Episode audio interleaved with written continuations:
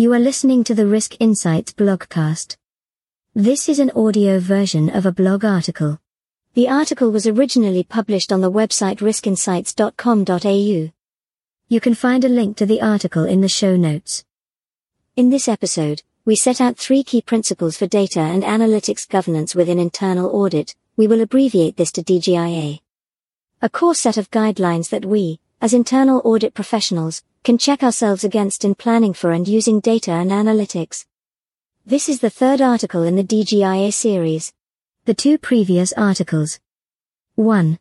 Outlined why the use of data within the IA team, for example, for audits, should be specifically, and differently, governed.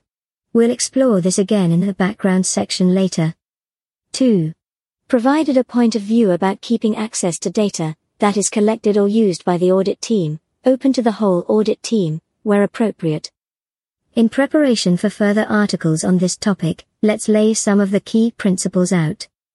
This is an important foundational step, as they will be used to guide our discussions going forward. You will be aware of the 10 core principles. According to the IIA, as mandatory guidance, these taken as a whole, articulate internal audit effectiveness. Each data and analytics governance principle below can be linked to one or more of the core principles, those that they relate to or are closely aligned to. Note, this is not a comprehensive set of principles, they represent our view of the more important ones to focus on.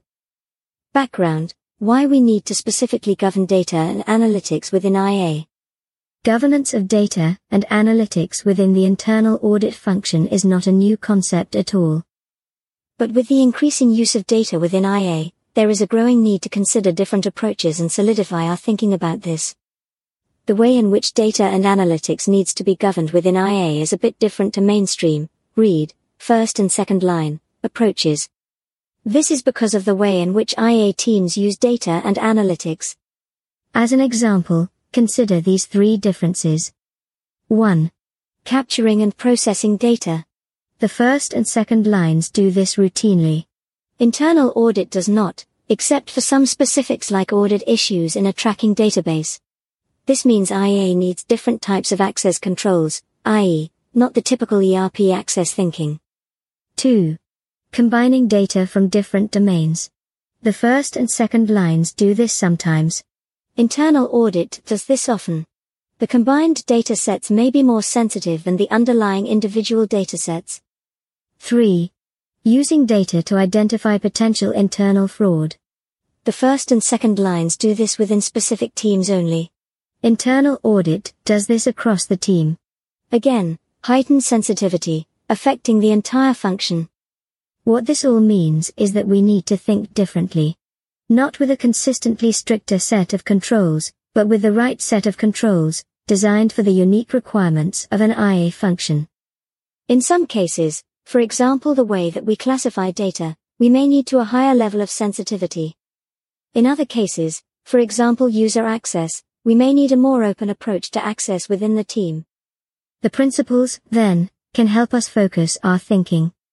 These three principles, and the associated guidance, are designed to provide a starting point. A common set of expectations that can be applied across our teams and our audits. Principle 1. Data security. Maintain risk-adjusted safeguards. In a previous article, we advocated for open access to data, that is, granting access to the entire audit team, not only those team members that were involved in the particular audit for which data was used. In that article, we indirectly outlined a link between opening access up to the broader team and the independence principle, is objective and free from undue influence. Now opening access up, with a few restrictions, will be typical. The approach that most teams will take. But first you need to make an informed, defensible decision regarding what your approach will be. That is, whether you will open access up completely, the whole audit team, restrict access to only the individuals involved in the audit, or open access up with a few restrictions. So you could follow these five steps, as a guide. 1.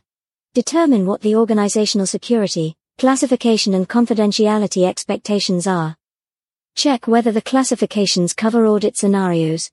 Is there audit data that is more sensitive than the existing classifications, or do you need to be explicit about where certain types of audit data, for example, where there is suspicion of fraud, pre approval by the Audit Committee of the classification of such data would be prudent. 2. Consider the eight exceptions listed in this article, or perhaps others, and what you will need to do if any of them apply to you. 3. Assuming that you have decided to open access up, determine whether you need to ring fence certain types of datasets. 4. Determine how you will implement the access privileges, pay particular attention to making source data read-only for everyone, and audit files read-only for anyone not involved in the audit, if this has not already been done. 5.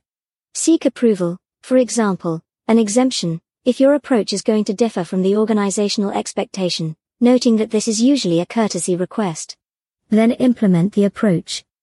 Principles 2 and 3 are more like groupings of principles than individual items themselves. This is deliberate. We find it easier to think about them together and the individual items as sub-principles. You may prefer to separate them out for your use. Principle 2. Data and Analytics Quality, Audience, Objective, Quality Assurance. We will explore this topic in more detail in our next article, the fourth in this series. Principle 3. Benefit Maximization, Share Lessons, Identify Other Risks, Continuous Improvement. We will explore this topic in more detail in a future article, the fifth in this series. Do you have a specific approach to governing data and analytics within your IA team? That's the end of this article. You can find more information and a link to the original article in the show notes. For more advice on analyzing data for audits, you can find the Data Confident Internal Auditor on Amazon, with bonus resources available at data-confident.com.